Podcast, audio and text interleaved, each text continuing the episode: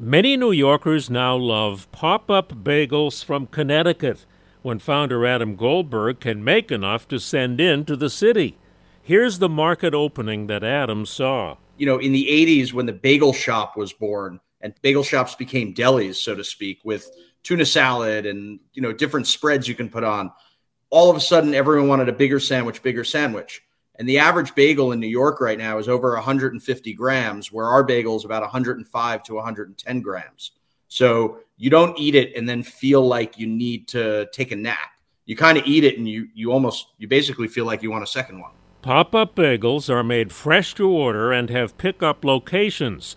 See how this company grew from a home kitchen in Fairfield County to New York City at WCBS880.com slash spotlight.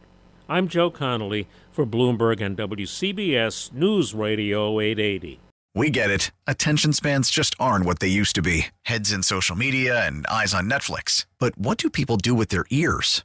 Well, for one, they're listening to audio. Americans spend 4.4 hours with audio every day. Oh, and you want the proof? Well, you just sat through this ad that's now approaching 30 seconds. What could you say to a potential customer in 30 seconds? Let Audacy put together a media plan tailor made for your unique marketing needs. Advertise with Audacy. Visit ads.audacy.com.